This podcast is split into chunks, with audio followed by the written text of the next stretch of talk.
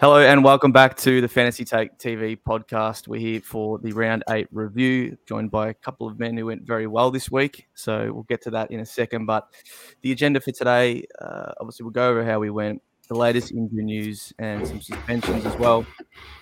Some premium targets, of course. It is upgrade season, or we will continue to try and be an upgrade season. Um, some concerning primos that you know could be traded out and, and other players. DPP, there's some uh, additional news as to last week. Uh, on top of that, some rookies and then captains. But George, how did you go, mate? Who's your MVP and the uh, fault of the week? Uh, this week uh, we scored 2,000. We I scored 2,539 and I ranked 6.6k. So that's wildly better than anything I've been this year so far. So still fair way away from you blokes, but um, I'll take that for sure. Uh, MVP and fault of the week. Well, MVP is forget to my trades. So MVP, uh, we'll, we'll, take your pick really this week. Um, okay. I think it's. I hate to do this again to you. I think oh, isn't it? I think yeah, it was, it, so it was going to be mine if it wasn't yours, George. uh, well, Ziebell, he's almost my fault of the week as well because he took so many marks the midfielders couldn't touch the ball. I'm using that as an excuse for Steele. we'll speak about Steele later in the podcast, but yeah, just uh, I watched the first five minutes of this game and I'm thinking like, is this? He thinks he's at training playing kick to kick. I think he was on 30 DT within like four or five minutes. So yeah, he was uh, prime Ziebell and intercepting as well. So he had a good game, but like a lot of unnecessary touches. Fault of the week, it has to be Ashcroft as and like I, I love what Ashley's done for us, but I really needed his 30k to get Merrett next week. Now I think I have to get rid of Hopper for Merrett because of uh, he didn't make the money I thought he would. So Ashley's 37. Um, yeah, can't really fault what he's done for us. Really made heaps of money, but yeah, just needed two seventies to get the extra money. So, um, no, well, yeah, I'll still tear my team apart to get Merrett next week, but I'll see how we go. So, and then my trades were last week.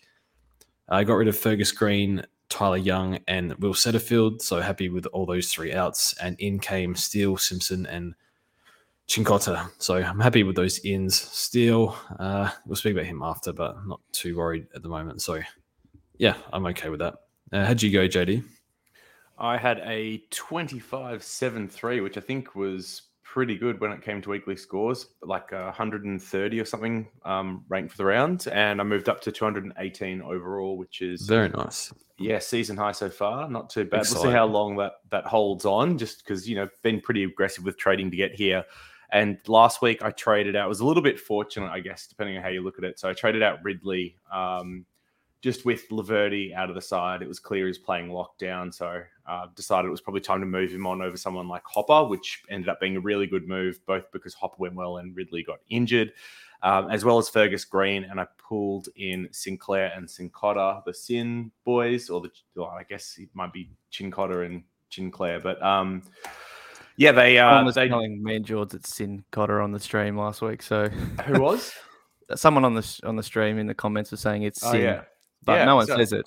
so yeah, so I, I thought they like the Blues announced him as like Sin Cotter, yeah. like like they made us like a sign. Anyway, um, uh, like yeah, okay, so yeah, those those were trades. Rank overall is is pretty good. Uh, my MVP and fold of the week. So um, I'm going to give my MVP to one Samson Ryan, who is just 15% owned. I could have picked, you know, Dunkley, Gulden. Ziebell, but these are all very highly owned players. I mean, basically everyone has all three of those. Um, so yeah, I'll give it to Samson Ryan. He's now got a three round average of 86, basically just 15% of teams, and he's gone what yeah, 104, 71, 82 the last three weeks. And I think I fielded all three of those scores. So to get that out of a rookie at this time of the year when cash generation struggling and um, you know, we're, we're trying to field good scores, it's been very nice to have Samson in the side. Uh, and my fault, I will give it to Worpel, who looks like he's on the out this week, still had the role when it came to CBAs, but just couldn't put point on the board. And it was very disappointing because, um, uh, like a little bit like you know George, what you're saying, but like if he'd scored well, I could have maybe held him a little bit longer, eked a little bit more cash out of him. But uh, what was it like a 68 or something? Really halted his cash gen, and it's you know scoring worse than basically everyone else on field, including rookies, apart from Chandler. So, yep, he's the he's the negative, even though he's been good for us uh, to this point in the year. Yep. No, that makes sense. Uh, I scored 2,449, which, yeah, around this podcast and around the Discord at the moment, it always, you know, you move up almost a thousand spots, but you feel bad. So um, I think I'm up to 1.8k now. Um, yeah, could be inside the top 1k without the Touk trade and captaincy, and then obviously Ziebell, the big miss. I really could be really high, but that's the um, that's the breaks. Uh, trade out Setterfield, uh, that was good. Ratugolea, not as good, but still needed to get someone out for an upgrade, so um, not too upset with it. But uh, he looked like he played really, really well. And then Fergus Green was a good one. Brought in Sinclair like you, JD. Uh, I didn't catch that game, but uh, saw that he had played like so much midfield in the second half again and mm. was in like 60% CBAs, which I don't yeah, love. that's right. So I don't like that, but um, I still think he'll be okay. And then got in Simpson and Chincotta as well, so boosted like George. So um, happy with that. Uh, the MVP, well, it was going to be Samson as well, JD. So I'll have to just go with that because my team doesn't have too many others. Um, could be Hopper, I guess, but yeah, a lot of my teams uh, pretty highly owned. Uh, but the fault is well and truly Sicily. So after being my MVP last week, he's back in the faults where he's been most of the year. So been a bad starting pick. Um, you know, 530k I think at the moment, averaging 98 for 600 and whatever he was. Not great. So um, could be someone I flip the buy depending. Uh, you know, Ziebell's going to out average him, outscore him, outprice him in the next month. I would suggest. So, uh, you know, it'd be great if I could make that switch, but probably not going to happen. So just, yeah, MVP Samson and just based on your trades there, Anno, did you bank a lot of cash this week? Yeah, so this week uh, I can really do a lot with it. I got 230 in the bank. Worpel's got to go. Ashy's got to go. I was able to loop Ashy. So in a week where I didn't have Ziebell and stuff, I was still able to make some decent decisions to help me because um, not getting Ashcroft score helped. But yeah, Warple Ashcroft can go to two premiums and then probably a boost. We'll talk about it later, what rookies, but yeah, um, my last boost that'll be, and we'll see who I bring in. But we'll get to some um, new, well, quick discussion we want to have at the start of the podcast. At the top is the buy rounds, boys. So um, they're not too far away. Uh, what round is it? You know, nine next week in about, I'd say, a month. We're in 12, I believe, is the first one. Um, four buy rounds this year with a, you know, weird two team buy of uh, Geelong and Gold Coast in the second one. So, how are you positioned, George? Uh, how's your team position? You know, coming up. I know we, we're looking at a few first buy round players to bring in um, over the next week or so. We already brought a couple in. Is that what is that your plan? And I, I don't know, round 15 is pretty stuffed, isn't it? Yeah. So this interesting. I think I play buys differently to people. I think um, some years it's worked, some years not so much. But for what I like to do is load up on the first buy, even though they ha- already have the, um, you know, they're not they're going to play not too far away, rather than getting him like upgrading him after the first buy because it just having them there, like I, I feel like I'm in position to cover the round 12 buy quite easily, even with six premiums out. I should have 19 or 20 all going well playing. That's including like a constable donut and what and whatnot, like them not playing. So I feel like I'm okay going through there, and then I can just carry those guys through the buys because like I know the last buy you got the GWS boys, the Kangaroos boys, um, the dogs dogs boys as well, like English and Bond. So it's going to be a really rough last buy. So I don't want to overload too much on there. Uh, I think I'm positioned okay. Looking at, I think yeah, if you have like a Tom Stewart, I don't have Stewart, but he'll be very handy to have because you'll get like an extra player basically because he'll be easy to cover. Um, so I feel like I'm positioned okay. I think if you have like a luxury of buy flipping some players, like maybe a day potentially, if there's like better DPPs that come through. Um, and one even like a, maybe a cogs, you could uh, flip to like a Petracca if he gets DPP or Gawn or, or whatnot. You could do that, but I don't think I have the trades for that. So I think buy flipping will be very handy. So those people that with extra trades will have that. Uh, I won't. So yeah, at the moment I am, I think I'm six, five, and seven in terms of premiums out at the moment. How are you looking at it, JD? Uh, yeah, no, I'm struggling at the moment. Um, that round 15 buy is going to be a killer for me because both the North players in Ziebell and Cheese will end up being keepers. So probably a couple more in that round than I expected. And then on top of that, I had the three GWS boys and bot English, and then you know popular picks in Taranto and Rozee. All of a sudden, I'm at nine premiums in that last buy out of the what 18 or so that I've got in my side at the moment. So that's a bit of a concern for me. I'll be trying to um, bring in all my premiums from now until then in the front few buys, which means players like you know Docherty and Walsh are out for me, and then. I, I think I will be someone that um, has to probably look at buy flipping, even if I don't have the trades for it, just to make sure I can get through to the end. Uh, but look, it's fine. We'll manage all right. What about yourself, yep. No? Are you um, any of them well, well, got you worried? Looking, with that double up I'm doing this week, I'm going from four in the first buy to probably six if I go with Mills and Brayshaw. So that's probably going to struggle a bit, but that will help me for the rest. Um, you know, I'm fine in the second, of course. Uh, third, I'm I'm pretty fine in, and then in the last, I've got seven. So, you know, still a fair amount, but hopefully by then we've traded in some um, mm-hmm. players off their buy, and and really it's going to come down to how many of our rookies are playing. So, I feel like most are going to be in similar boats there. We're going to there's not a plethora of rookies to get at the moment. Like we're all going to own most the same ones, so whether they play or not is is going to be you're going to be in the pack with a lot of that. So yeah, I guess premium how your premiums are set up and uh, obviously as George said, more the more trades you've got, you're going to be able to have the luxury of flipping a couple of guys that might be on the edge, like Will Day, like Sicily, who I've got. Um, Cogs, like you said. I mean, even Gordon after his 150s, you know, his role isn't the best, so he he could possibly be be one. But you know, um, yeah, that's the way I'm looking at it. Uh, think I'm okay. Like for I got 20 trades, uh, 17 after this week though. But yeah, I think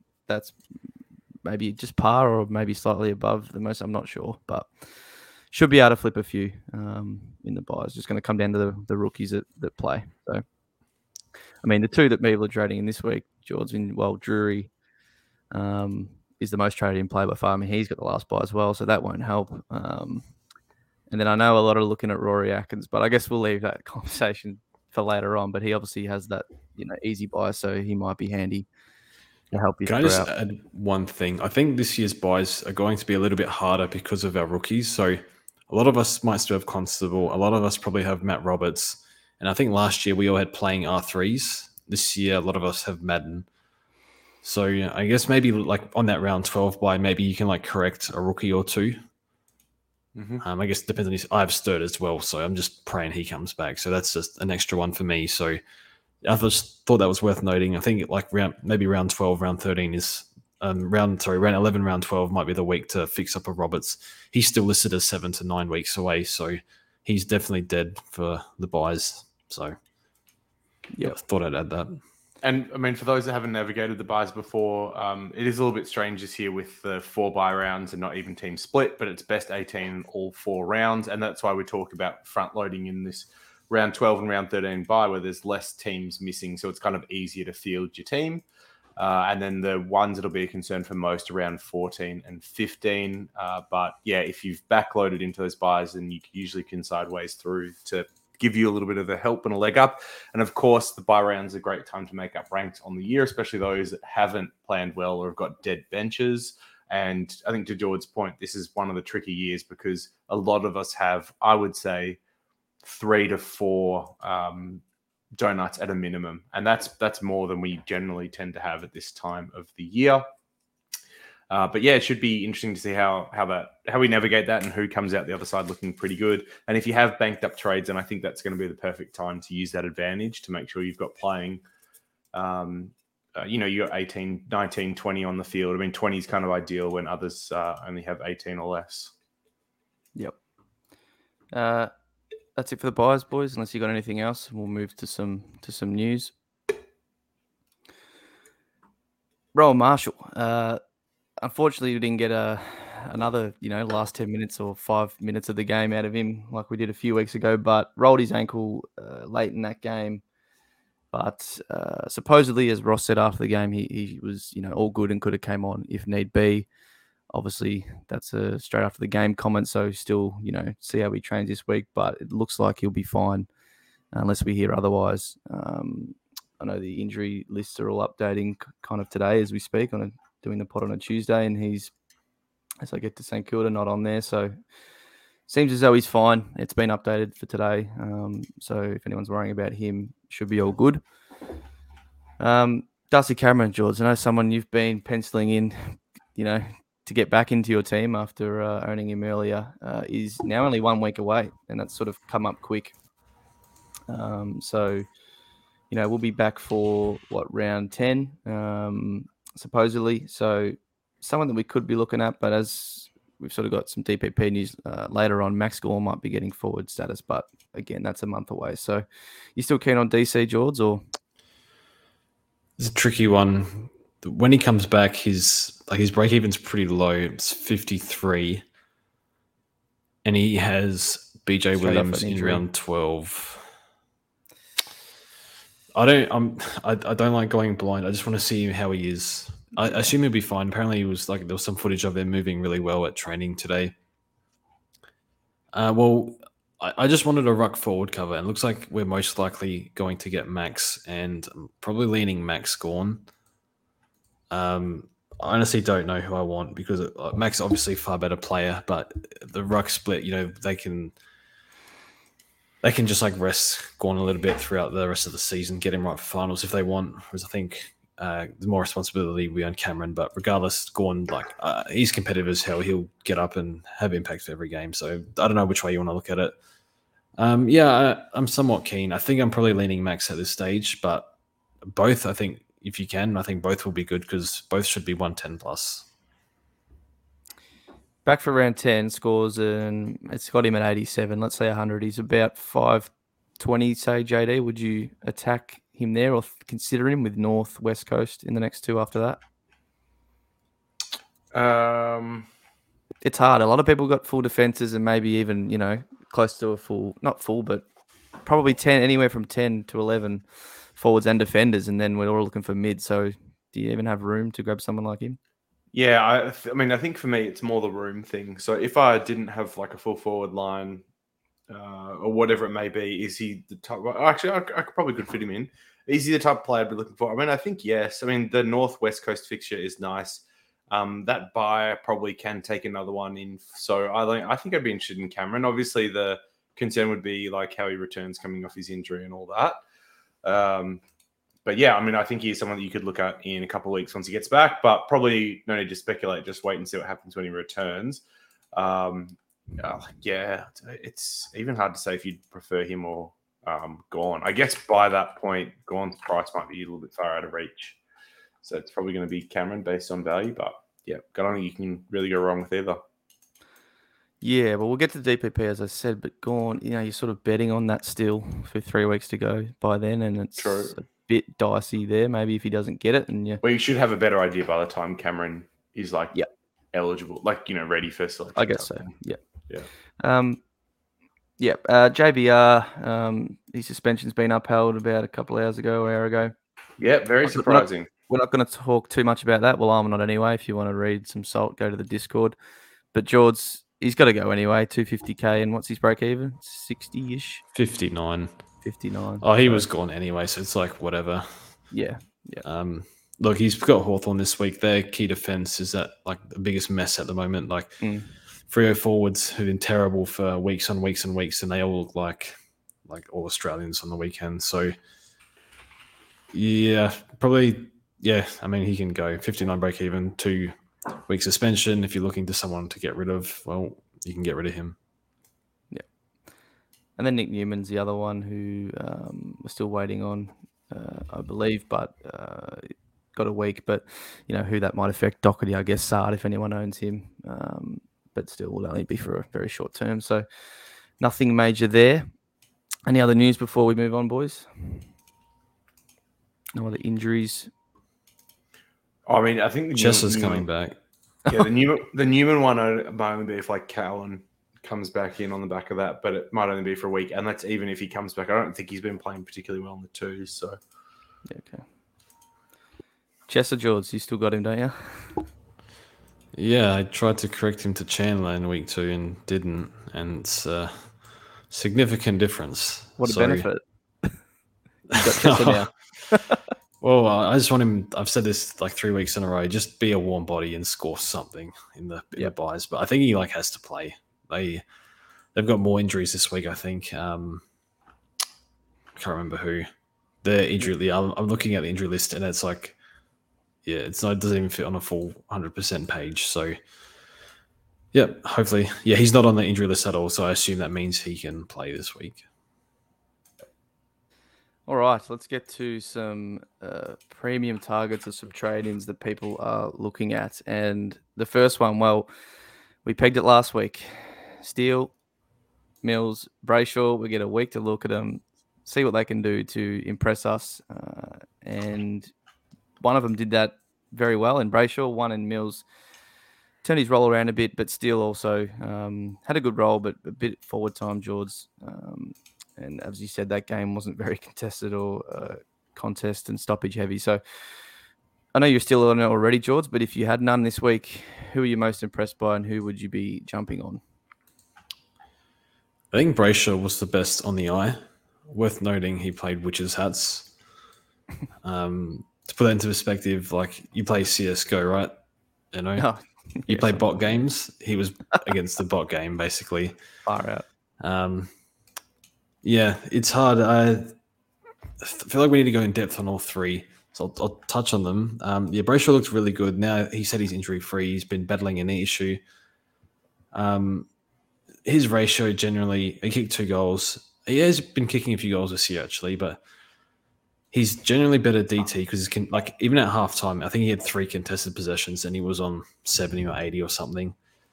So that's Brayshaw, but he did one ten. I think he if he didn't get tagged, he probably would have done 115 last year. I think it was what 112, 113 last year.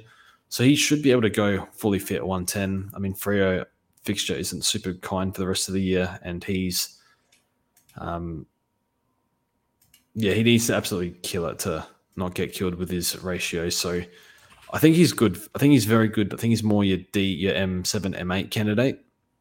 I think he's a good option. So yeah, given Freo is good, I still think he should be able to do 110 because that's what he was last year. And also worth noting, he said he was fitter than he ever was in the preseason. I don't know, maybe he hurt his knee in round one or something. So um, that should be a good sign for Andy. Um, so I think he's a good option. So then you got Mills. I didn't see this game, so maybe you guys can touch on him a bit more if you did watch it. Uh, the CBAs are back up.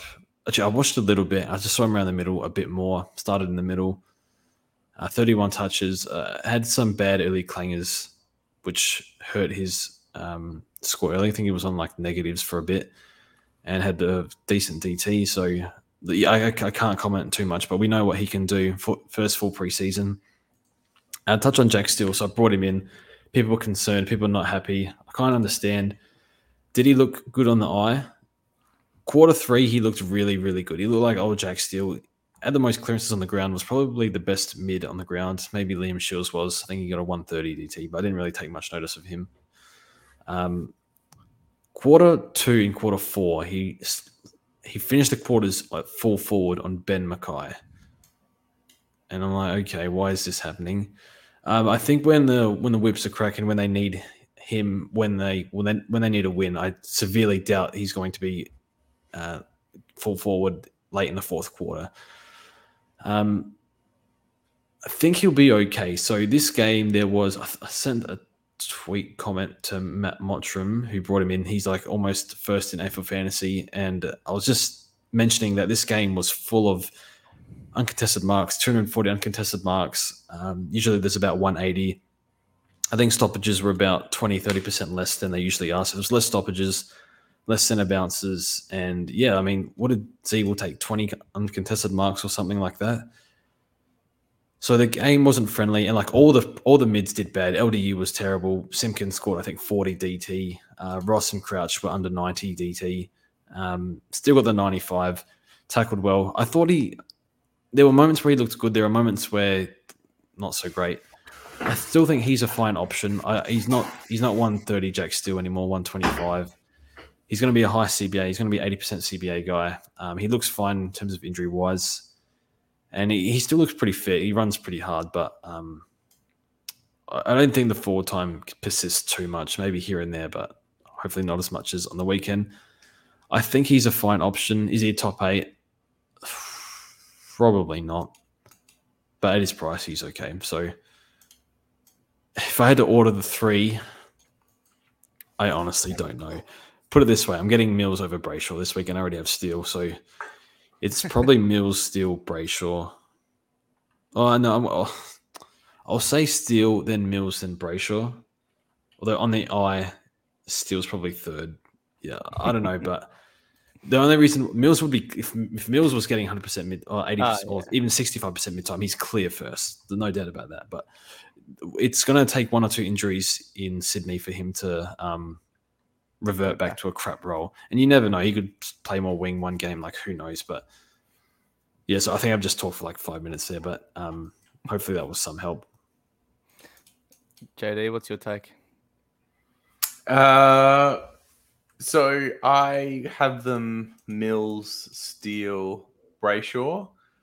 Don't know why. I've just got a feeling about um, Mills that he's going to end up being the best of these. He's heavy, like you know, he's top eight last year. He's the only one of these three that haven't had an injury concern.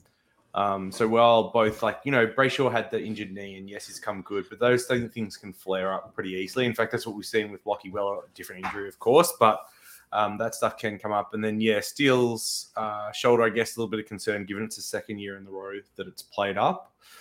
Uh, and he's just looked disinterested in periods of games, very like unsteel like.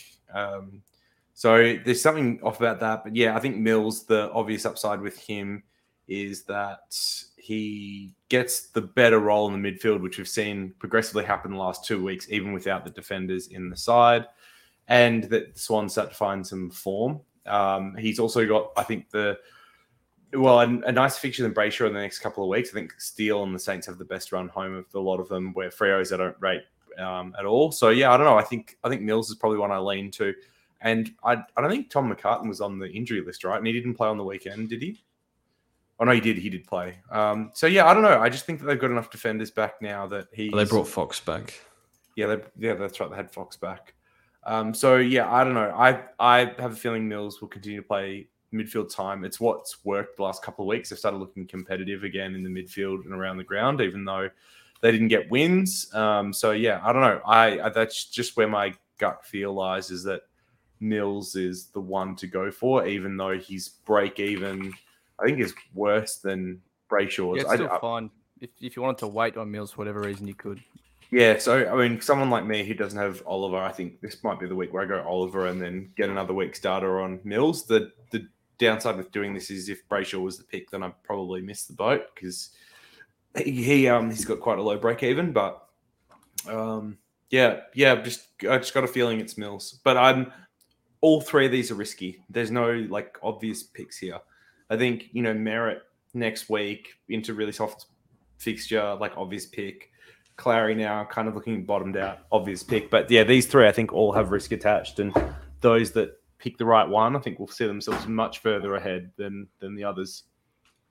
Yeah, Actually, this is reminiscent of last year where we had a similar round. I think it was just after the buys, but it was only two or three weeks on from here where it was Walsh, Parrish, and Merrett were the three that everyone was weighing up. There's Josh And- Kelly as well. Yeah, and like there was a clear number one choice in the end of those three, and if you didn't pick him, it really hurt the back half of your season. And I, I get the feeling that these could be the same. Yep. And Merrett got Yeah. tagged once or twice too, and still was Was comfortably still in front. was yeah, and he was the cheapest as well. It was pretty nuts. Yeah. Oh no, so it was um it was Parrish, Walsh, and Merrett. um It was Yeah. Jelly as well, was it? and Jelly, no? yeah, and then Jelly, Walsh, Parrish all got injured, and, Mer- and Merrett was even if they didn't get injured, Merrett was going to be the best anyway. Yeah, yeah. So All right. From someone who's getting two of these this week, it's clear to me who the two are, and, and one of them is not Steele. So I, I, it still could be Steele in a bit, but he, I don't like him on the eye. And look, I didn't, as I said, I called him only the week, two weeks prior, not actually much of this week, but. Um, Brayshaw, I, I, I like the most. I think, uh, with, just with the the set role that we know, Mills, there is always that worry, but I, I will be getting both, and um, yeah, Mills, even if he's only 40, 50% CBAs and in the mid, he can still do at least sort of 100, I think. Uh, it's just that's what caps him from probably doing 110 plus again.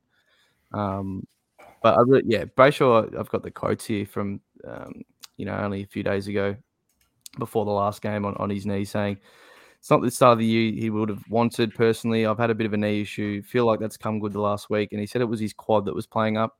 you know, as a bit of attachment to that over the right knee. So he said the docs have been working hard to get that pain free. And then the first time against Brisbane, it was. And then he's obviously had the, the really good game against Hawthorn, which, mind you, obviously was a pretty easy kill. But I mean, he won the AFLPA MVP last year. He was awesome. I, I do like Andy, but uh, I guess I think a bit of a Serong improving does cap him a little bit. So I think 110 is probably what I'd expect uh, sort of at most from him. So I'm going him, and then Mills, I'm just going purely out of, you know, love for him. He's very cheap, and if it all goes well, he could, as JD said, be this absolute smash out of all of these and, and go even bigger because we know in the role he can do close to 120. So don't expect that to happen from here on out with Mills because, uh, as George was saying on the back of his video, I saw with the plead to horse, it's going to happen. There's going to yeah. be games where he's going to play a bit of wing for whatever. I mean, we just saw Gulden play 100% wing, and I know he scored ridiculously, but it's going to happen to Mills too.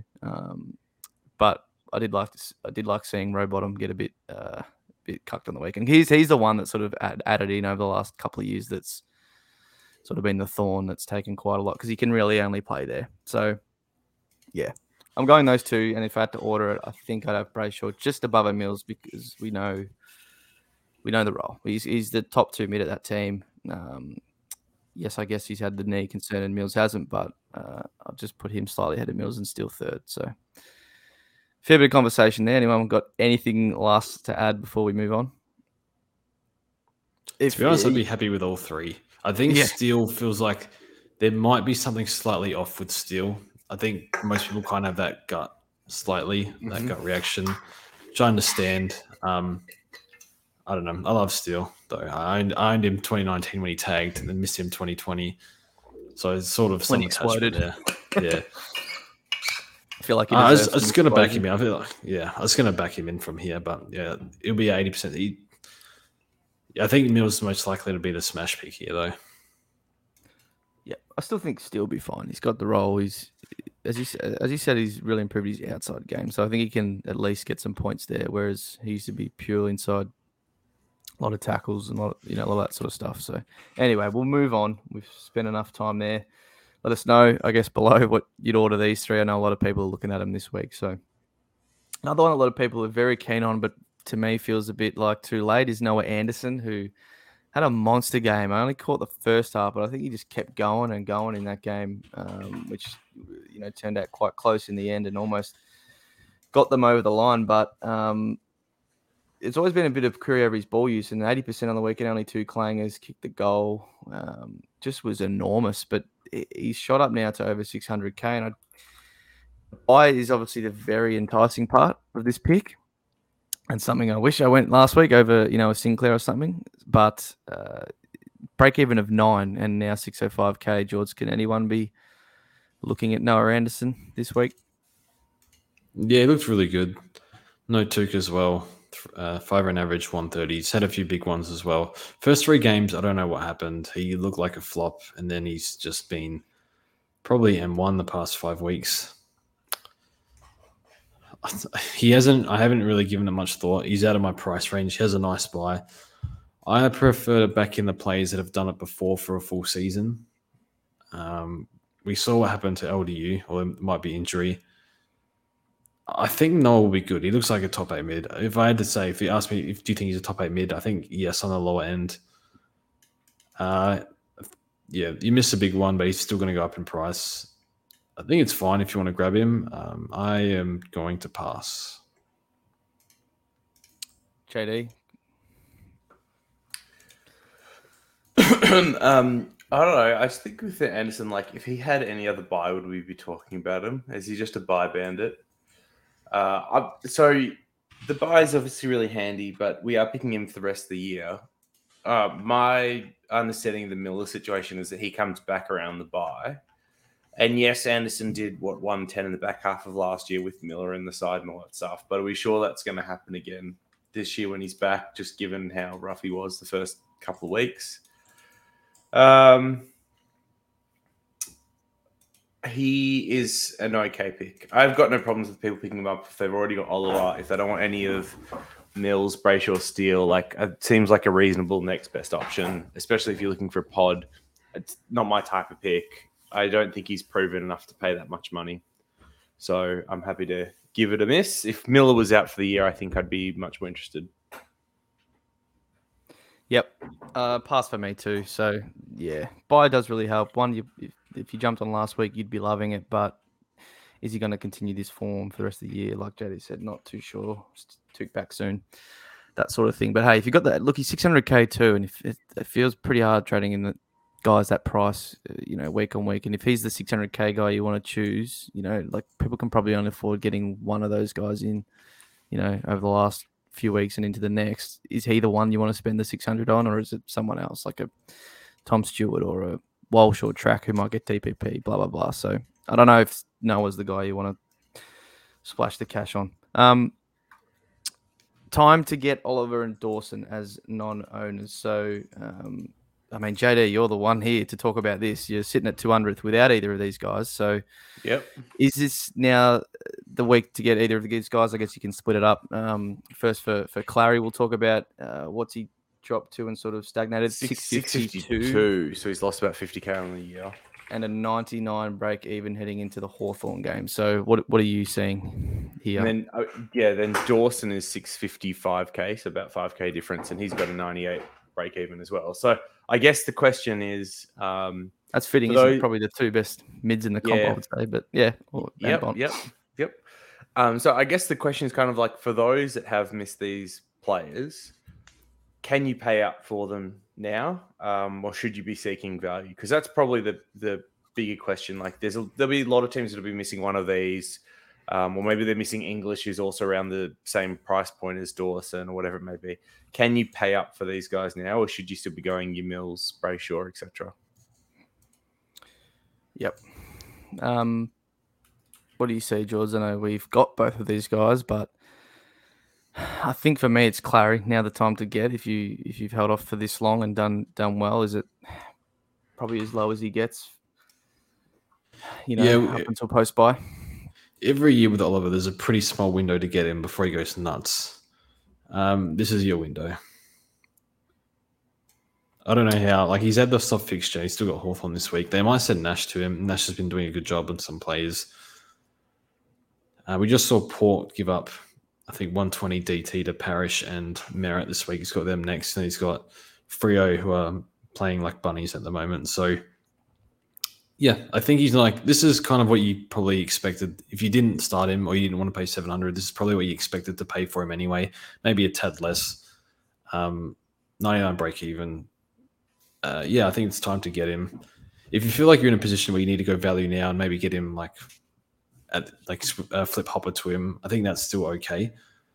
But uh, don't be surprised if the moon game comes because it's happened for a lot of players and somehow it hasn't happened. It hasn't happened with Oliver yet, but I think it's coming.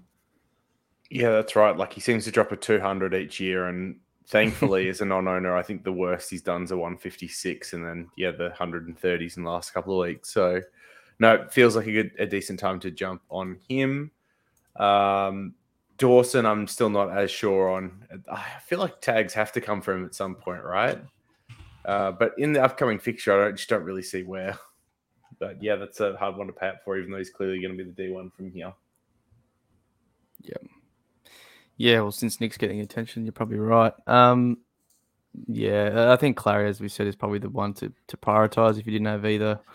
And now's the time. And then, yeah, just got to hope for Dawson's going to be more a chance of a, a down game um, at some point. You know, we saw it couple of weeks ago with just some ball use. You know, he does take off uh, or try to take some hard kicks on a lot of the time, and then, then it just can be a game where that doesn't come off, or you know, the other team set up quite well, and, and he can have a lower score. Whereas Clary's sort of floor is so so high. It was even yeah strange to even see him get a ninety against Richmond of all teams, that you know a few weeks ago. But that that's sort of given you the opportunity now to grab him. So I think yeah, if you weren't an owner, grab him now. Uh, the only thing is people might have some issues in where that cash is coming from, but I think now's the time to sort of get rid of your Ashcrofts and Worpels, who we'll talk about a bit later.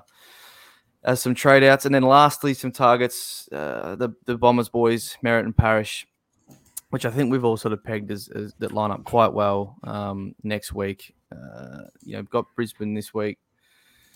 Um, up at the Gabba, I believe. So you know, Brisbane, they're not like Which, to be honest, the- they haven't been the not the hardest, team to hardest, score on. they? Yeah, No. no, haven't, haven't been the hardest team to score on this year. So they obviously have Berry that can play a cooler role, and so I wouldn't be surprised if that gets used on Merrett or Parish or something like that this week. Um, but then, yeah, after that, when you got Richmond, West Coast, and North, and the West Coast and North is both double up, so they play them again in round twenty-one and twenty-two.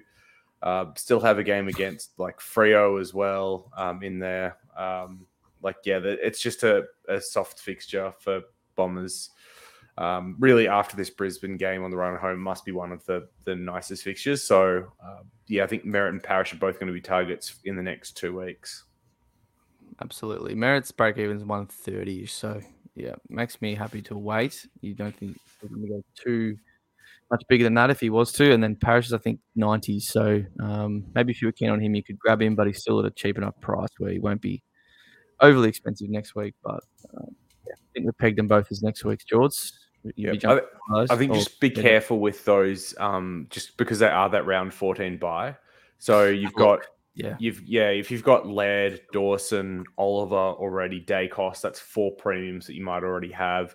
Then if you have either the Hawk boys like Day or Sicily, or you've got like a Petracca, or you're getting Gawn in your ruck, then all of a sudden you're getting up to you know six, seven, eight in that round pretty quickly. So just have a, a look at your team and see if you can actually accommodate one of those.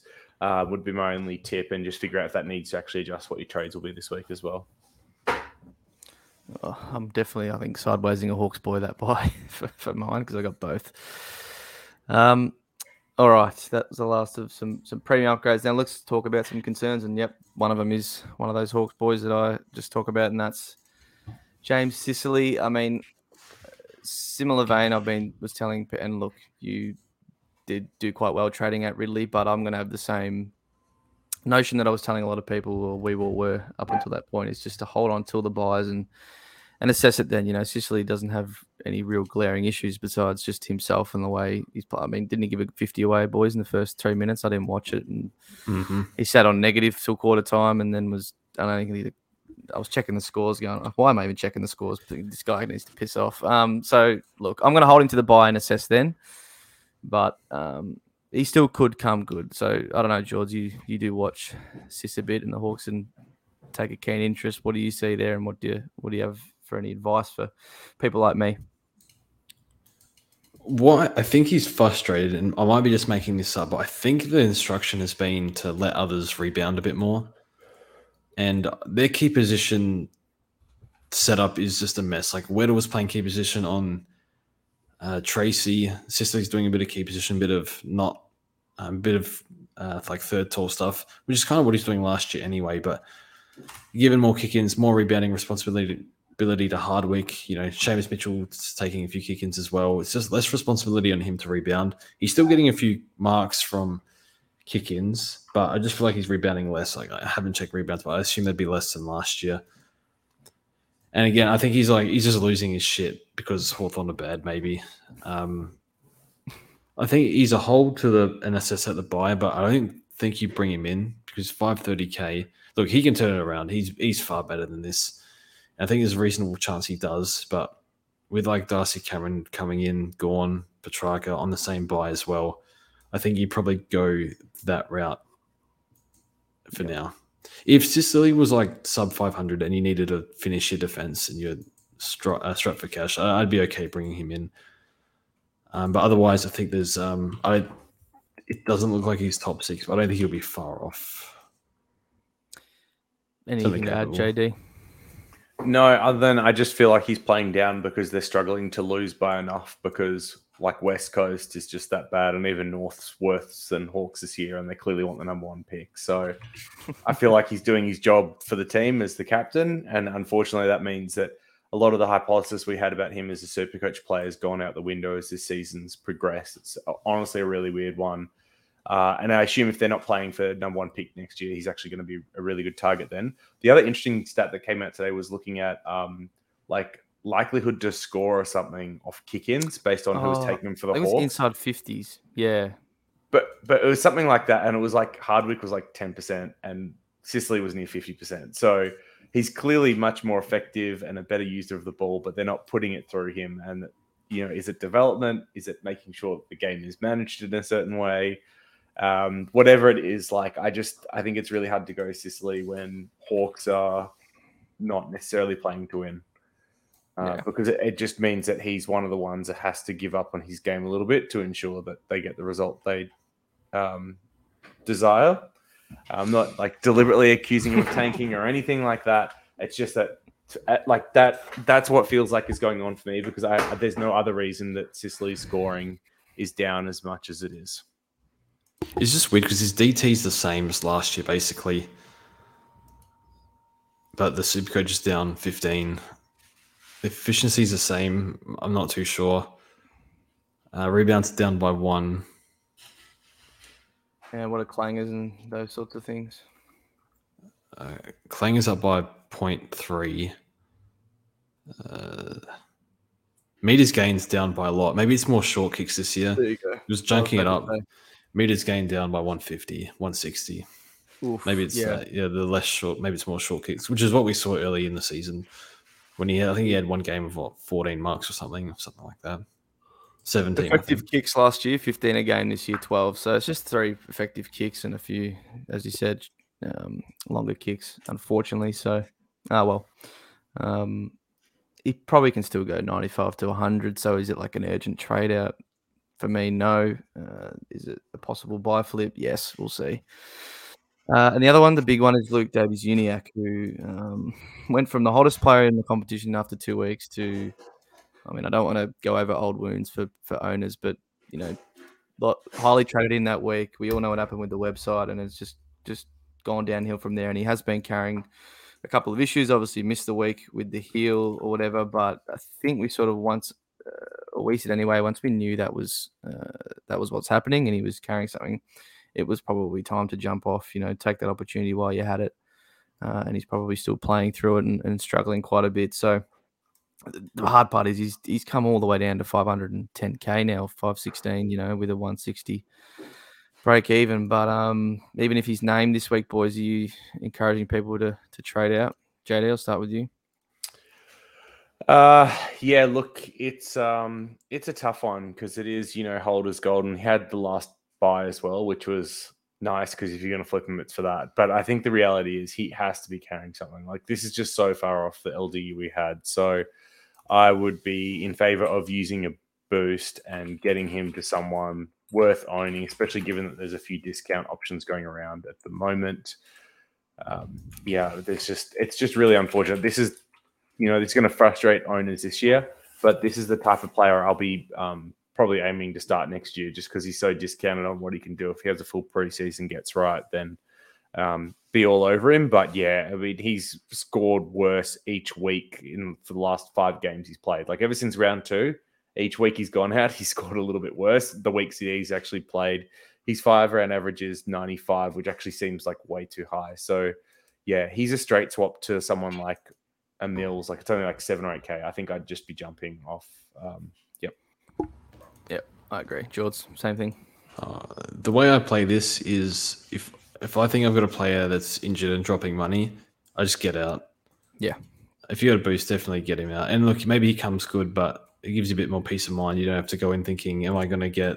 Yeah, his time on ground the other day was like under seventy as well. He might come good. Um, yeah, I always if I think a player is injured, I just get rid of him. And yeah, it didn't work. Some like earlier this year, Finn Callaghan got that shoulder knock, and I was like, "Oh shit, I'm going to trade him out." But they said the report said he was all good, so I said I'll hold him again. And then that game that I held in the second game, he's pulling out of tackles still. So I was like, I think he's injured. Like I'm getting out. And then I he's made 100k since. So sometimes it works, sometimes it doesn't. But I think for the peace of mind, I'd probably get out. And yeah, 160 break even. Uh, yeah, if you hold this, it's it might get worse and worse. So out of fear, I'd get rid of him. Yep, I agree. Now let's get to some good stuff. We'll leave. We've got trade outs and rookies to, to cover off, but the DPPs um, still a month away. But we got a nice update last week of some numbers, and we're to um, talk about some more again this week after another game of data. Um, there's three main guys. I'll quickly run over some others that aren't as relevant. Um, you know, Dylan Williams no one really wants to talk about him because no one owns him and, and we all hate it. But he's going to get defender status, of course. Um, Ashcroft was a little bit close to uh, you know forward time, but again, not relevant. Most people will be getting rid of him. Grundy's not going to get forward time, judging off his uh, stats, which is sixteen percent. So sort of tells you a bit of what's going on with the ruck time there. But obviously, he had you know a few weeks without without Gawn. Uh, Macrae thirty percent. So I guess it's still possible. Um, but Treloar's just done his hammy right, so he'll be out. So Macrae probably will play a bit more midfield, so might miss out. And then Mills, who people might be asking about, is 22 defense and 12 forward. So you know, not going to get any DPP uh, here. Uh, and then there's Jayden Short. Maybe we could speak about him before we speak about the big guys. He's going to get defender status, but I feel a lot of people are already full there, and there's a lot of other options that don't really require you going someone like him. So anything to add on Shorty, Jaws, before we get to the, the three main guys? Probably not. He played midfield. Yeah, he did on the week, and he swapped again. Hey, so who knows? Yeah, just, you just don't. Uh, I think he was. I think he was. I think he'll stay there given Baker's form early, early in the year. So he's no. Uh, yeah, it can change week to week, so just not something you touch. But the three main guys we want to talk about, got them here, bottom of the screen. Um, we will keep in mind that obviously the games played is different for all of these guys. So Sam Walsh right now is sitting at 39% forward, uh, and this is all across the season, so across all their games played, but he has only played four. So with four games still to go, there's still a chance for him to swing that quite substantially, you know, because he still has 50% of his sample to play up until that point. So uh, I worked it out. I mean, pretty, yeah, got to get 35%. So from here for the next four, he'd need to get under 30 to make that below 35. So he needs 30 and above in the next four games to get the 35 um, status. And then Gawn, I mean, he's obviously played not as many either. Um, I think he might be similar. What's he sitting at? Five. So um, it's looking like he's, you know, trending towards that. Uh, but again, he still, you know, hasn't played as much as others. So there is a chance it could swing the other way. And then Track, who is probably a yeah, it's a negative for him. He's at 32%, and but, but because he has played every game and has played eight, it's harder in the shorter amount of time to bring that back above. So it's weird, George. He's come down since the first update from 34 point whatever it was to 32. So I mean, he's right on the edge. It only take you know one big game of forward to get there. But what's your takeaways? You know, like if I mean all these guys, if they were to get it, would be very heavily considered. So you know, how how's your team look? What how, how are you going to attack this, and and what what can you expect? This is kind of the problem. I think JD brought so JD or one of you, and I can't remember. One of you was bringing up about um, like going for like a Merrett or Parish. All of a sudden, uh, like Gawn and Petracca potentially, especially Gawn looks more likely than Petracca. Um, do you have to have these players if they all get DPP? Well, I think they'll all be top six, so I think you do need them. Um, I can't see him. Walsh has the last buy, so I don't know how I can get him in anytime soon. Um, might be like a round 16 upgrade of like a day or something. Um, I like Day, he's doing okay, but he's not Walsh.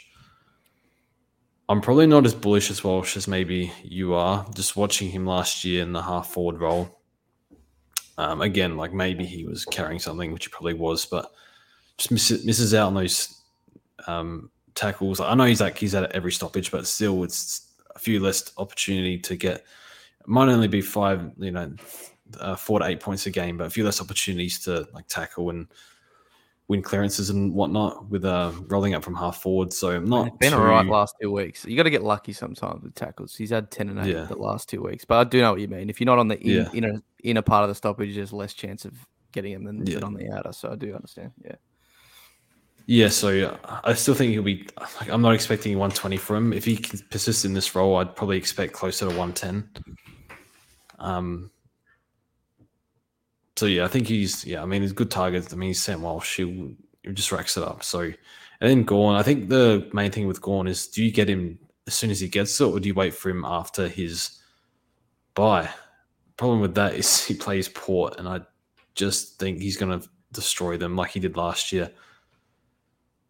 Uh, so I don't know. I, it's hard one. Um, it's one that I'll just assess, and if I have to pay up, I have to pay up with the magical money that's going to appear from thin air that I'll have to get in later on. So, um, I mean, it's just yeah. I mean, you, you got to get him in. It's just when. It's just assess in a few weeks. What is it? Three weeks away. Still nine, four 10, more 11. games. Um, Three three. It's after round eleven. Yeah, yeah, yeah. yeah. Sorry, I did, was saying that wrong before. So three. Yeah. So I, I Um, think I, I'm not in a hurry to get them in, but it's going to be yeah. I'm, I hope you just hope you're not priced out of them, but we'll see how it goes. Yeah, that is. It is a bit annoying, JD, that Gawn at his price now is probably not going to be anywhere near that by the time it rolls around. But yeah, what? Who are you most interested in from you know from this lot? Ah, I mean, yeah, all, all of them are interesting. I'd say Gawn's actually probably the least interesting of the three, just because I think there's a chance he gets rested, um, given what he's had to face this year and the fact they've got Grundy in the side. Uh, but he's probably the most handy because if you do have a ruck injury, he can cover there. Um, yeah, uh, like I think to George's point, they're all probably top of their line, um, and they're players that you want to get in your side. But like Walsh, I can't bring in because of the last buy, so it'd have to be a luxury upgrade way at the end or an injury trade sideways.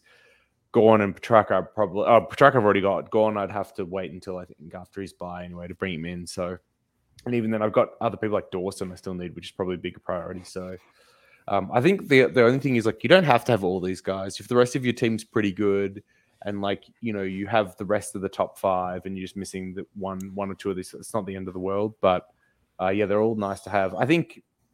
I think let's just watch over the next couple of weeks because with Walsh's small sample size of games, it can swing back pretty heavily the other way. I think Gawn's probably in a similar boat as well. I'd say it's unlikely unlikely Petracca gets DPP status from here. Yeah, well, as I said, I was I was saying that wrong. So um, obviously, there's only three more games. So with Walsh having played four, um, he probably needs, uh, you know, even How many? Not as much. So he's thirty nine percent. It might it's going to be hard, I would say, over three to get that below, but it is possible. You know, Just you don't quickly, know what Carlton does, he, the does he have to play a certain amount of games? Yeah, and he will get there. He will get there. It's, Okay. um, uh, we had it last week or in the Discord. There was a a thing, and it's um, probably too much for me to scroll up and find it now. But yeah, I believe I believe he's all good on that front. I think it's I think it's six or something out of twelve for the second installment. It's like half the games. Yeah. which he will play if he plays out from here. He'll play seven. So anyway, yeah, it's hard. And like you said, last buy, like there's just no way JD can grab someone like a Walsh with nine from that buy. Uh, and how many do you have, George? Is that eight or something? Like it's just I've you got can't be doing that. You seven. Seven. So I've- even I've- then, it's at like- seven, you're not grabbing another one, are you? I think it's like I think I'm gonna hold. We'll see how we go, but like Chincotta and Jury all going well. I think I'll have to get rid of them on their buy as well. Mm. Um, and then again, it's like the the round 15 buy. we- We got the English Marshall together, Yeah. so we'll have two in that line. So it might be a bit easier. But then yeah, we'll have the donut in the ruck line if we're holding. Like unless you start wasting Madden, which I can't see happening. Oh yeah, it's going to be a tough buy. So I just even with seven, I can't get Walsh. No chance. Yep, would have to be after. All right, something to monitor. We'll get to uh, now. It's just some trade outs. Finish with rookies and, and then some captains. So uh, don't want to spend a hell of a lot of time on guys that we're trading out, but we'll just list a few and um, discuss. But I think most of these we're all probably in agreement in. Maybe the McKenna is one not, but Setterfield we don't need to spend a whole lot of time in. I know probably a lot of people got rid of him last week. If you still have him for whatever reason, he can go. James Worpel um, look, did, did his job for us. You know, I don't even think his mid time dropped, you know, majorly on the weekend. Like sixty percent still. Like it was. It's dropped it's what it is. couple of weeks, but it's not terrible. Yep. game, which is, you know, what he's prone to. But if you had other trade outs, his break even's 85, maybe you could hold on for one more week. But I think he's he's one that's, you know, also time to go. Um, just jump in, boys, if you have any other opinions on players as I'm going. Ridley, not I just on on Yeah. Worpel. I, I don't mind holding him for a bit longer. I thought he looked good. He's got West Coast in two weeks, and St Kilda who give up possession um, after Melbourne this week. So I think he's topped out, so or roughly topped out. Um, So I think you can get rid of him, but I'd, I'd still be getting off trash off the field if you can. But if you can't, then he is he's probably the one that has to go. Be holding Hopper before Worpel. Yes. Yeah, we don't have Hopper on this list. Um, next one, yeah, Ridley, as I was about to say, like obviously concussion. I think he's missing at least a week, JD maybe two, so that's not really a hard decision. Did he have like a Um, jaw issue? I think that might be Supposedly. But- but then Cleary backed out of that, and he said he was all Okay. good. So Okay. Is this is this Ridley? it is, Yeah. yeah. Yeah, no. Brad Scott said in the post game presser that there was like some concern of talk, but there's no issue with his draw. It's just a concussion. Uh, Grundy's the next one. Someone we were sort of telling people to jump off the last couple of weeks, but like now more than definitely 150 break even. Gawn's right there as a straight swap. Just get it done. Um, Ashcroft and a bit of an annoying one for most of us. Uh, I mean, I guess it helped me in some sense looping him, but it doesn't help cash gen. And you know, he is holdable with a 70 break even and still that 100 in his cycle for this week. But you know, even with a 70 against the Bombers this week, his break even will shoot up to 100. So that 30 really doesn't help. But if you had others that can go before him, you can you can maybe hold on to him for one more week. So, any opinion on Ashcroft, guys? I think he's all right to hold. It's just he's, I think, yeah, projected in front of me. If he goes 73 the next month, he's 30 killed losing him. 4K. Yep. Yeah. Yeah. At that price, 370K and a 37, it's, yeah, it's going to be tough to make money. I think he's okay 'cause he's better fieldable. He's more fieldable than like a Wilmot, who I've still got, or Seamus Mitchell. Um, but I think I'm just going to get rid of him because he doesn't have that much more to make. So, yeah. I've had the same view on him for about two or three weeks now. He's fine to trade, fine to hold. Just Yep. depends on if you've got bigger problems in your team or not, and what the money gets you. Yep. Uh, and I think the roadblocks coming next week with that 30. Just going to shoot up his break even unless he manages a big game against uh, Essendon, which yeah, could happen. He's got talent. He's playing a decent role. But yeah, still one that, that can go. McKenna, I guess, in a bit of a similar boat. So these two are sort of in, yeah, similar boats with hold or trade. You know, McKenna's break even still 57. That's gettable for him, but obviously annoyingly dropped to 40 last week. Um, you know, even with some kickouts, just just wasn't a, a you know wasn't a great game for him. Didn't get involved as much. Um, yeah, he's, he's one you can trade, but I think he's in the same boat as McKenna as one you you can possibly hold if you wanted to. He still sort of has the opportunity to make more money because you know he's not up as a higher price as someone like an Ashcroft. So, um, yeah, what do you think about McKenna, George? Yeah, he did not score at all with um decent kick in. I think it was five. Oh, Rich out. Kitty was out for a bit with the getting assessed Uh, or whatever, and yeah, This was just looking up the injury list. Uh, Keidean Coleman, they said he had cramp, and he's not on the injury list updated today. So I assume Kitty will play this week. So yeah, honestly, I don't know. You could get an eighty from McKenna. You could get a fifty. I You don't could, know. So randomly, it's yeah. like I think you could trade or hold. It's yeah, same boat as Ashcroft, as you said. I'll ask you then, JD. I guess maybe people, I think I saw a couple in the Discord in this situation with Ashcroft and McKenna, and say you're trying to pick one to use as an upgrade this week. Where where would you lean uh, as to who you held and who you traded? Um, I'd probably trade Ashcroft to be honest. Uh, actually, I don't know. It's so hard. I know I've sprung that on I you, but but like, I mean, I've got rid of both these boys. So Correct. I'm not. I'm not invested. So I mean, McKenna's got like things I like for McKenna is that he's got the it's got the revenge game. and he's got the Essendon revenge game, right? So that's that's the two there. Probably be some booing, I guess. um, but Essendon, I think, have been somewhat stingy for opposition defenders to score on, uh, and we also tend to have been playing smaller uh, forward line. So I don't know if he's going to have to be following around a, you know, a smaller, faster guy and playing kind of accountable on them. Uh, and then for Ashcroft, I think the thing that I like about his game from a fantasy super coach perspective, not so much for the real deal, is that he loves to run up for like the short 15 meter chip kicks. Um, I've noticed it a lot. Like, you know, the person kicking, like kicking in for lines will hit him up occasionally. He'll run down there. Or if it's just kind of exited their defensive 50, then he'll look for it through the midfield as well. And he, he gets a lot of points of that. you combine that with his ability to go forward, kick goal, and just his contested work, and you can get some really nice scores out of him. And I think Essendon is a team that um, can give up a fair few points to midfielders, or at least has done this year. So I could see him going really good against Essendon as well.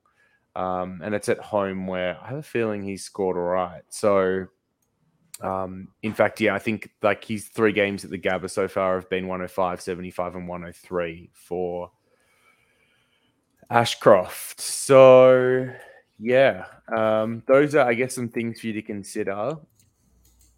And then you, of course, you've got the break even as well with with who's got the better one. I should also say that um, like McKenna's three better scores have been at the Gabba. Um, all right, let, let's prioritize points on field. Keep Ashcroft trade McKenna. George, I'll get over to you. Won't let you get out of this one. That's whichever. If you need the money from Ashcroft, get rid of Ashcroft. Uh, yeah. Otherwise, I think Ashcroft should outscore him. You think? Okay. I think get rid of Ashcroft as well. Um, don't know. I don't mind McKenna, and there is just a sneaky chance he has, you know, a decent game, and, and from his lower price, obviously, can make more money than what Ashcroft can. So, look, it's probably the case of trade one and one the next, you know, next week anyway. So it's not going to make a huge difference. And if you are just looking for points, then maybe you keep Ashcroft for that. But yeah, obviously, price might um, depend on who you're getting in, so you might want to get rid of Ashcroft anyway. Uh, Fergus Greene, I mean, someone that most people probably already had got rid of, but yeah, now especially break even over hundred. Lost a bit of his cash, so yeah, get the hell out of that. And I might spring another one on you boys. It's not a here on the list, but it's more of a premium one, and it's um, it's Big Shrek. It's Big Sean Darcy, and now not because he's been bad, but he did have a down week. His break even's now at 155 and he's only 40k off Tim English. And I'm assuming most owners of him are non owners of English. Um, do you take this opportunity to, and look, to be fair, Tim English's break even's pretty similar, but I don't know. I know a lot of people probably don't have the boost or, you know, it's not in their trade plans to do something like this at this stage of the season, but I don't know. What do you think? I know there's a few people like Locke, even. Uh, obviously, remember Discord is in the top 10, is like the highest Shrek owner, so shout out to him because uh, you know someone who's carrying Shrek the highest. I, I like to see, but did, would you make a move like that if you're a Darcy owner? Probably go down to Gawn, bank the yeah. money, get this Port Adelaide match up. Uh, Shrek plays Sydney at SCG, small ground, more stoppages. Ladhams, Megan no good for sure. Yeah, yeah I think it's like you get more getting a rookie to a, a premium. Unless it doesn't interrupt that, I think you could go to English or Gawn. Maybe you just want to keep him and get Marshall to English. English. I don't know. Yeah. JD, weird one, I know, but I know we don't love talking about the rucks too much, but there's a bit of difference, I guess, with some people now. Uh, I think Gawn is worth going as the alternate route just because if he gets DPP, you're not going to get him this cheap. English won't be too much more expensive. Then you get someone later. Yeah. Yeah. Plus, if anything happens to English, then you're really far ahead. So, uh, like, it depends on how risky you want to go. I think getting English is safe. I think getting Gawn is more interesting. Yeah. I think and and and, and like I was like weighing up like you know what happens this week if like um, there's some talk that Marshall still saw, or maybe Tom Campbell gets named. Like, would you consider going Marshall to Gawn this week anyway? But hopefully, we don't have to get into those types of considerations. Yeah. Yeah, I think I like Gawn. Then you get it forward status. Hopefully, you obviously praying for that. Then you can grab English possibly around 600 ish later on if all goes well for you because he does have a higher break even. But we obviously know what he can do on the scoring front. All right, we'll move on. We've got some rookies to finish with. Uh, the all important rookies and the all non existent rookies, to be perfectly honest. But there's a couple. Uh, George is still putting Dill Williams on here. Uh, do you really want to talk about him, George, uh, or do you just like don't do this to yourself? Two hundred forty. I think JD put him there, but did JD put him there? Okay, I've, I've gone at the wrong person here, but it, it hurts, JD. I don't know. We look, he played no, well. I mean, oh no, no, no, no, no, no. He's in here because people talking about Atkins at 203k. Is he really? is he really a better option than Williams, who like at least seems to be able to like score, has decent job security, gotten better every week? I mean, that's why he's in here. He looked like he's played 100 games at halfback the past two weeks. Whoa. He just was intercepting, rebounding, good user. I mean, it's a small sample, but he looks good back there. Kick ins Yeah. as well. Yeah. It hurts. Look, I don't. I'm not a I fan can't pay either, that though. 240 is too much. Yeah, it's impossible. It's impossible. Unless you're, uh, you know, Gygo with all the bloody cash and trades he's got. Uh, another shout out. But JD, yeah, uh, can't really trade in Williams. But Okay. I guess we'll talk more about Atkins. What- like, what could uh, it I know you put him there for. Yeah, I know. Uh, for that reason, Atkins, are you at all interested in him, or is that yeah, part of the reason you had No. Williams there? No, I mean, people are like excited about his goodbye. There's a chance he's not even in the team by the time the buys roll around. So Atkins is a hard no for me. I'm in agreement. getting him George, I don't think is. So go on, George. I'm, I'm getting That- him. Th- th- that's what I mean. I said, Yeah, you're not in um, agreement because you are getting it. I, I don't mind passing. the passing. X, 200k. the X prom. The- the- I looked at my fantasy team, which is a heap of shit, but I've got Chase Jones and Rory Atkins. I just I can't believe this That's has got to be. PTSD.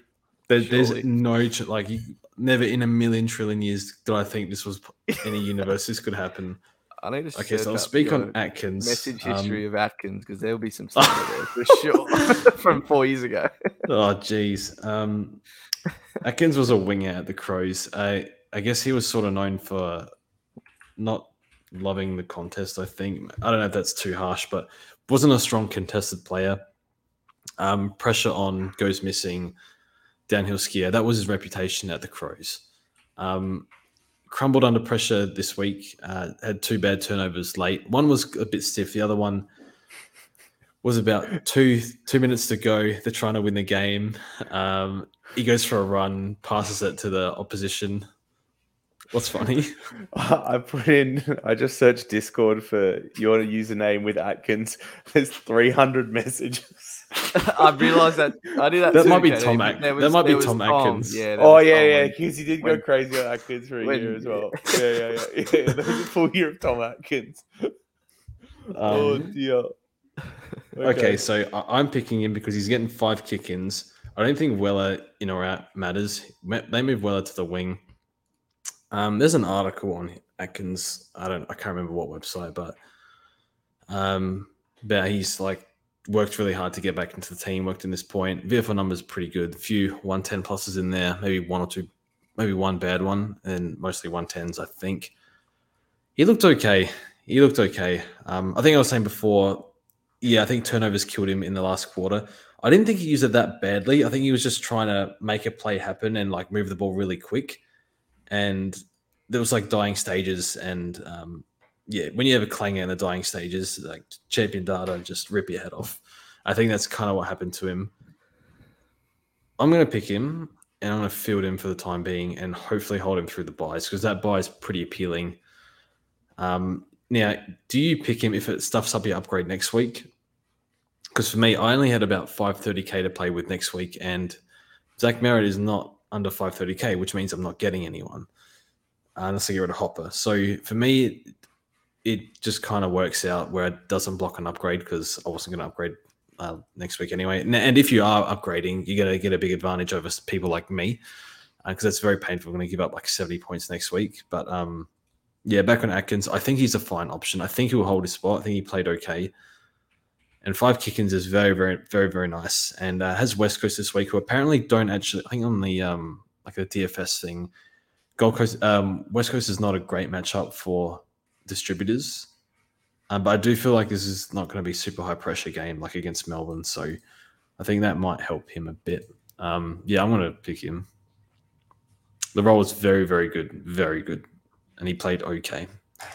Now, also uh, last thing, job security. Uh, not sure. I think he needs to keep performing. If he plays the way he did the past two weeks, uh, I think he'll hold. Good luck, my friend. I will not be joining you on that venture. but it can definitely work with the role, but yeah, I'm just worried that he would be out of the team and just completely stuff you and have to be another sideways during the buys. But if he was to play till round 15, then it, it would be a win um, in that role for sure. So a real uh, risky pick, but yeah, one that could pay off. I, I hope they're kind to you and drop him this week rather than next. yeah. Did you watch Probably him? not happening. A little bit because obviously I watched uh, two weeks ago against him, but I don't know. It's like it's not the hardest in the world to play off half back with a like he's got a bit of pace, right, George, and he can take you know. Yeah, it, it doesn't make sense why, unless they think they can make finals, which I guess they, they still should be. That should be the mindset. But he's like 28 and a half. Um, and they've like, how many, Well, paid up. how many for him, didn't distributors have they rolled through back there this year? Just like Gospel, then Weller, then they move Weller, now Atkins, and then Powers move back more, and then um, McPherson's getting more responsibility. It's, um, I don't know. It's just uh, lots of nuts and bolts moving around. Um, but yeah, I'm going to do it. I mean, I think I'd be more confident in him if Weller was named this week and he's still on the side. But Weller's wing though. But yeah, you know, said with all the changes, it could all revert. Something yeah, happen. that's fair. Yeah. So who Yeah. knows? Who knows?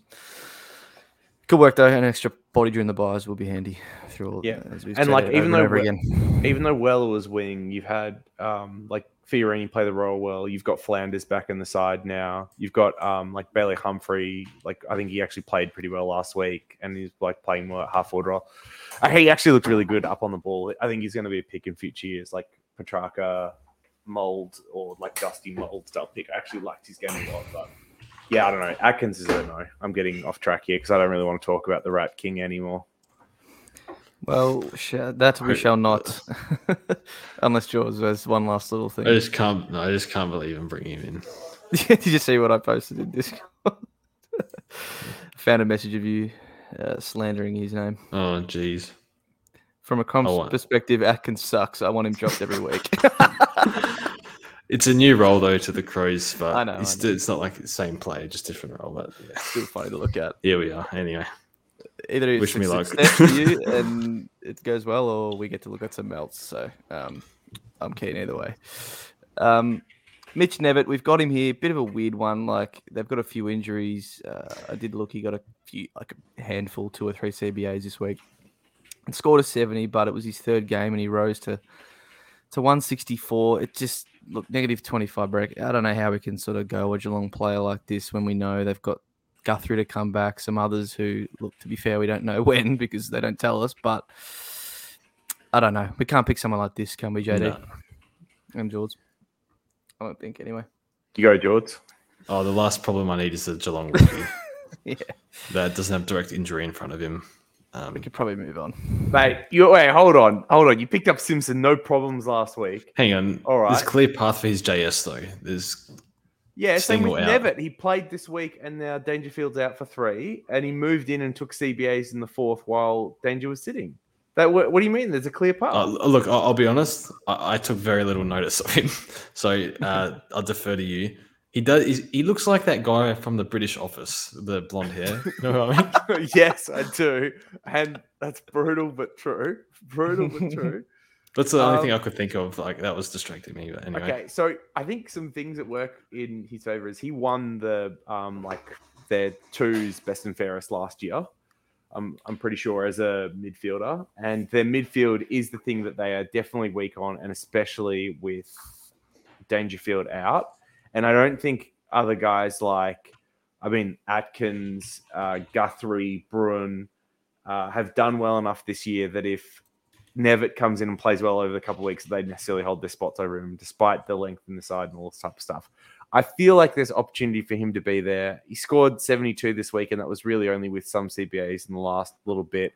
Richmond and Freo in the next two, which are soft as hell matchups. Like he, you could see him making 100k over two weeks anyway, even if Danger's back in three. So I don't know. And I'll say goodbye. I'm talking about that goodbye but yeah, I don't know. I like. I mean, if if you're into, he's got a better role than Simpson did last week. Um, playing for the same side with injuries that you know, keeping Simpson's job security good sh- should keep Knevitt, you know, secure too.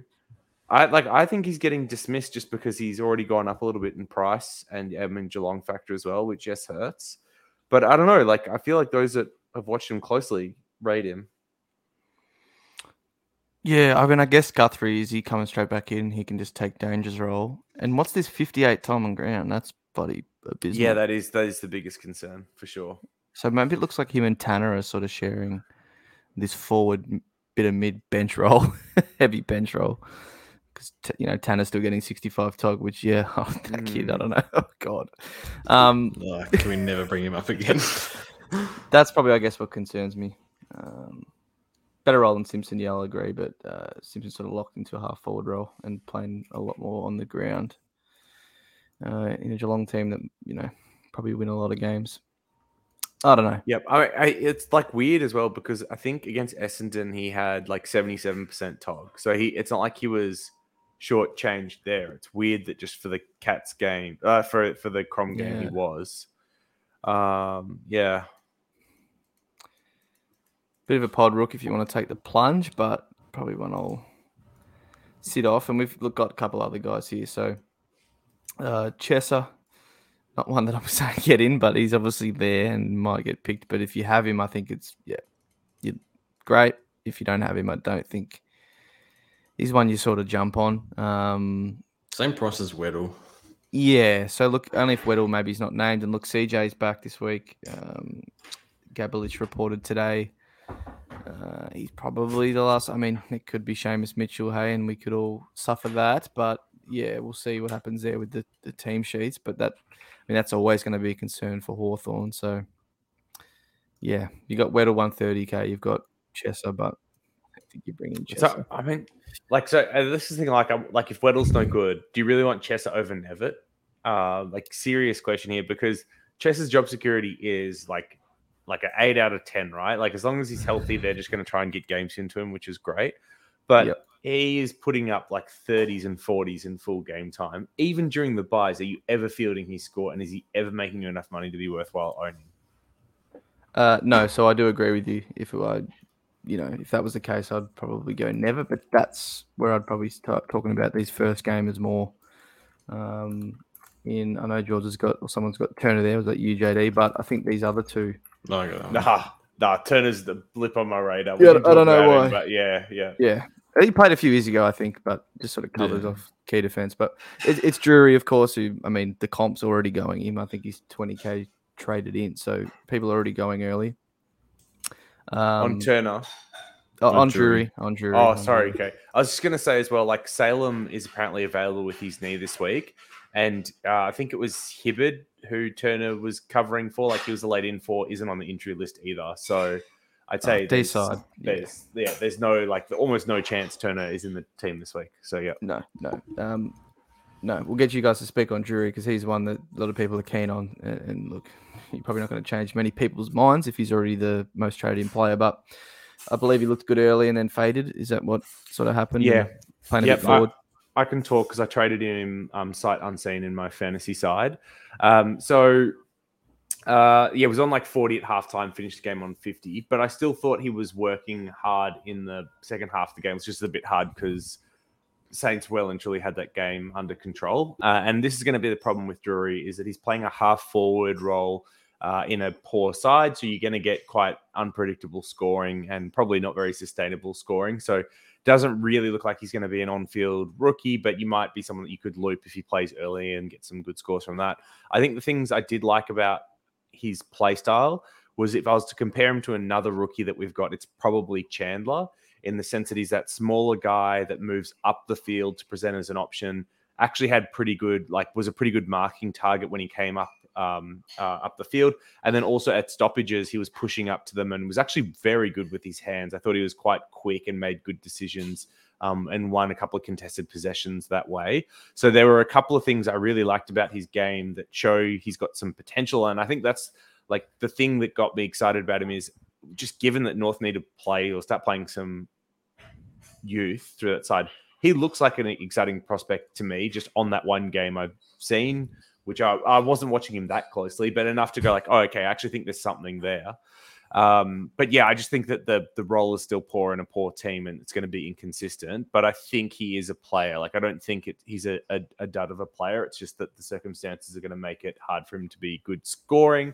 But um, I mean, the positive is with that one or two k price tag, you obviously get more money now because he's twenty k cheaper or thirty k cheaper than someone like a Weddle, and he needs to score less to then make the same amount of money these other options. So um, that's the benefit of going one of these basement rookie types.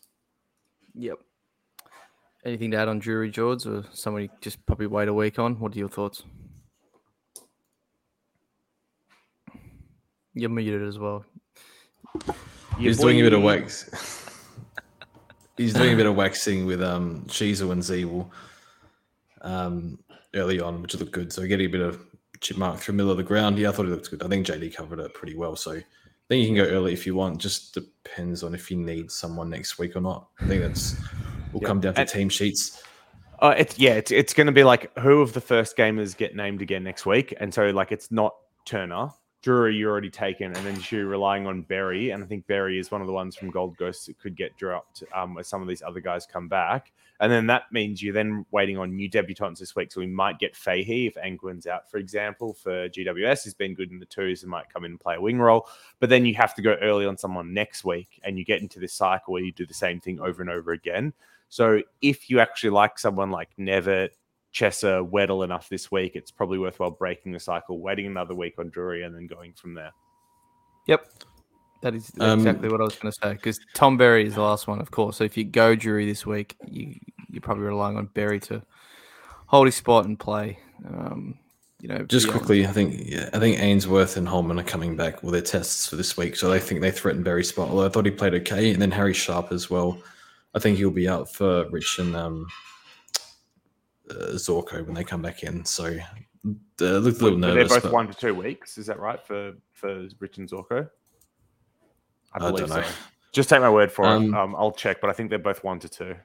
Just to wrap this up, um, who are you guys bringing in this week? Which rookie? Well, it's currently Weddle, but obviously, if that goes, you know, uh, balls up, for lack of a better term, what what is the option? What is the yeah. option besides Drury? If you want to leave him till next week, it, it it's. I'll be taking Atkins. I, mean, I, don't have the money, bro. I think he's the yeah. I know that's a yeah. I I can go like um Worpel to Mills in one trade, and then like sideways Cowan to Atkins and make nine hundred bucks.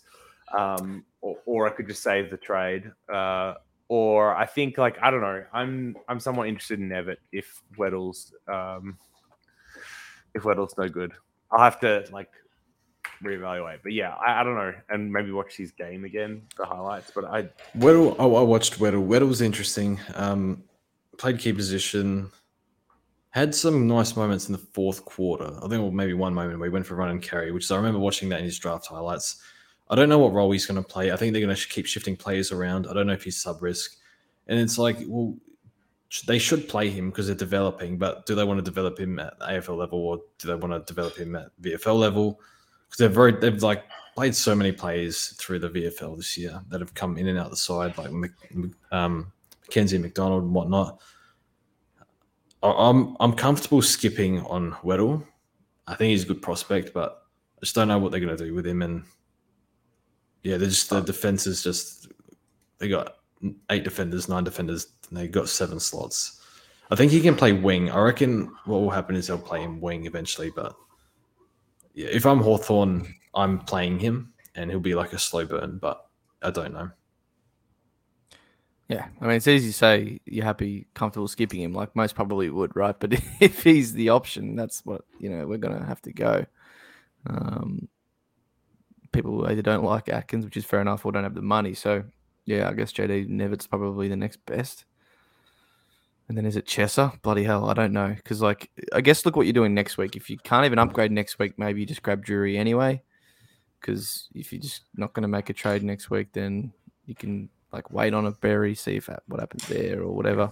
But if you know you can upgrade next week and you've got a way to do it, you probably want to leave Drury as the option. So just quickly, a lot of people uh, would be debating this. Just Chesser or Weddle. Ask me on the stream, George. Once we okay, see the, we'll, I mean, we'll you can't answer that. Like, Weddle, yeah. CJ's going to be back, right? So if he holds with him in, is that going to be the expensive Seamus though? And then we're all stuffed. I don't know. So who's coming out? Like, what? What? Oh, let's put Scrimshaw to sub again, or move Scrimshaw forward, and then sub Seamus off in the start of the third. I don't know. That's the thing. They've got a lot of defenders, as you said. So you know, Oh, okay. Um, Impey's still there, Hardwick's still there. Yeah. Break, breaking news, even though it's 20 minutes old. Um, Nick Newman's ban has been thrown out. He's free to play against the Bulldogs. So Cowan's small glimmer of hope to be in the side this week has just been snuffed, I'd say. Okay. There you go. Um, right, we'll finish off, boys. Still been a long one, as we always say. Uh, we'll try and shorten them, but it never happens. Um, captains this week. So, is it just a case of stop stuffing around George and just have it on Clarion Bont? Like, look, I know people have been able to grab Rowan last like two weeks ago, dunks if you managed to get that, but I mean, Bont's in serious form right now. Um, we probably want to have it around him. Carlton, I guess, possess the footy a bit, but like I don't know the way that he's going at the moment. Bont, the way Carlton are going, that could be another big one. So it's the same old roulette of Oliver English Bont. Like who do you pick? Uh, I wouldn't mind Dawson against the Saints. They seem to give up ball. The Daicos MCG against GWS could bounce back. Uh, I don't know. I think at the moment it's on Oliver VC into Dawson C. Interesting. They put Hewett on um, on Neale last week, so maybe they put attention into Bont. Like Bont's Depends on who been the- It d- depends on the Cripps matchup, right? Because like Cripps is the one that's been leaking points to whoever he's standing on, and I have a feeling like Bont stands on Cripps, yeah, uh, and then a point. Hewett goes to Libba. Yeah. Um, uh, but yeah, like I like I, I'm not entirely sure. And then you know whoever like Walsh, Cerra, whoever the third person is, like Mans, you're like Treloar, Mc- McRae type. Like that that makes sense to me. But maybe just given Bont's form, they do try and put more defensive work into him this year. Uh, so he's, I think he's somewhat of a risky captain because if he doesn't have Cripps matchup, his scoring's probably not going to be good. And then if I'm bringing Oliver this week, it's probably the vice captain. But I don't mind Mills as a sneaky choice against Freo if you don't have some of these other ones or don't like them. And even Stewart against the Cats on Friday night might be an interesting one. He scored 170 on them last time or 160 on them. And Tiger's been giving up points to defenders pretty massively this year. The risk is that he might cop some heat because the last time they played was when he got suspended for four weeks for KOing Prestia, I believe. Um, so Yeah. who knows how that actually plays out and affects him? It could be a positive, could be a negative. Uh, for those bringing in Noah Anderson, I guess the matchup against West Coast looks pretty good too. Uh, but yeah, I mean, as of right now, it's sitting on Oliver into Bontempelli for me. Yep. Same for me. Don't really have any other standout options in my opinion. Like I don't, I'm not confident with the captaincy. I guess George Dawson is, you know, confident enough with him, but you know, uh, I VC'd him a few weeks ago, and that was part of my demise. So I, no knock on him, but Yeah, fair. for now, uh, and that would be obviously as a C. So, Yep. uh, look, Nick's always there as backup against the Giants. I'm not sure what they'll do to him, but I guess he might be playing a little bit injured. I don't know. Oh yeah, that, that's like probably the, there's only two other players worth maybe talking about. So Neale has a really good track record against Essendon, but I just find it hard to trust him as a captain given that Brisbane Lions system has changed. And then Daicos was the one I did want to ask about because uh, Kingsley coming from that Tiger system, we haven't really seen him deploy a tag this year, which is what has brought Daicos down the last couple of weeks. Do you think there's a chance that he runs free? In which case, it does feel like he's a good bounce back candidate to get back to 40 touches. The team puts their arms around him. They feed him the ball this game and really, you know, like pump his tires back up. Maybe a 140, 150 is on the cards. I think so, but then like you're just gonna look stupid uh, avoiding Bont again. But yeah, Yeah, I- I I, just mind looked at Bont's five round. It's 147. I think I'll do Oliver into Bont. yeah. I mean, oh my god. I mean, I missed the 182, so I've been really bad this year with nailing it. I'll stick to Clarion Bont. If they can't get me a good one, well, then so be it. I'll um, put my hands up. Um, Sounds good. that's it, boys. Been a good one. Been a long one.